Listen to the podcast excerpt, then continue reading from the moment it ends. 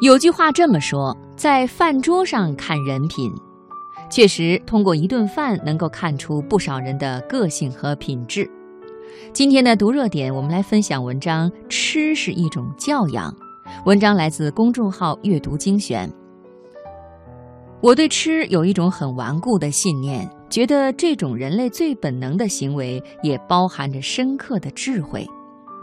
读书的时候，一个炎热无风的夏天，班里几个女生一起买了半个西瓜解暑。坐在寝室里，几个人都汗漉漉的，拿着勺子互相推让：“你吃吧，哎呀，你先吃吧。”于是我们几个女生客气地绕开西瓜中间的部分，贴着西瓜皮，挖着发白的果肉。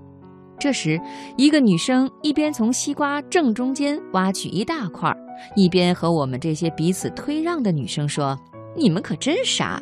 其实西瓜中间最甜。”我看着她那副得意洋洋的样子，从此对她再无好感。我一直在意吃的内容，却渐渐发现，吃不仅是一种文化，更可以成为一种修养。餐桌上吃这种简单的行为，呈现着多种态度。有些人吃相粗野，有些人吃饭优雅，有些人吃独食，有些人喜分享，有些人不顾礼节，有些人处处周全。台湾作家林清玄在描写一篇有关食物的文章中说道：“人总是选择自己的喜好。”这喜好往往与自己的性格和本质十分接近，所以从一个人的食物可以看出他的人格。而我觉得这不仅仅是吃的内容、吃的态度，也可以看出一个人的人格。这种人格就是教养。记忆中，小时候的某一天，妈妈还在厨房里做最后一道菜，饿极了的我就拿起饭碗自顾自地吃起来。爸爸严厉地训斥我说：“放下碗，你妈还没上桌呢。”自此，和别人吃饭都要等到饭菜全部上桌，每个人都坐到餐桌边才肯动筷子。有一年过春节的时候，我和爸妈去奶奶家，我看着摆在桌子上的糖果和零食，贪婪的不停塞进嘴里。妈妈凑到我眼前，非常严肃地说。不要像什么都没吃过一样。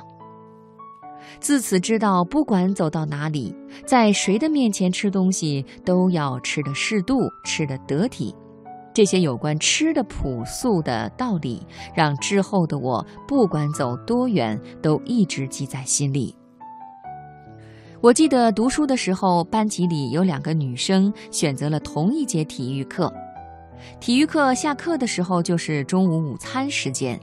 所以，两个女生 A 和 B 上完课就顺便一起去吃午饭。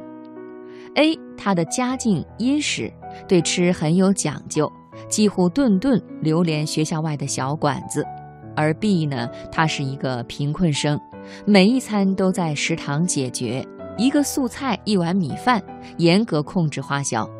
几次在食堂里遇见他们的时候，A 总是和 B 一样要了一模一样的饭，清淡的素菜和白饭。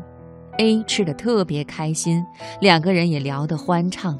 毕业几年，我一直记得 A 那张善良的面孔，每次想起都不禁感慨：吃是一种多么直观的教养啊！我始终相信，一个在吃上讲求道德的人，骨子里一定也有一个高尚的灵魂。因为吃是一件非常严肃的事情，严肃到很多时候，他在不经意间就毫不留情地显示了你的教养。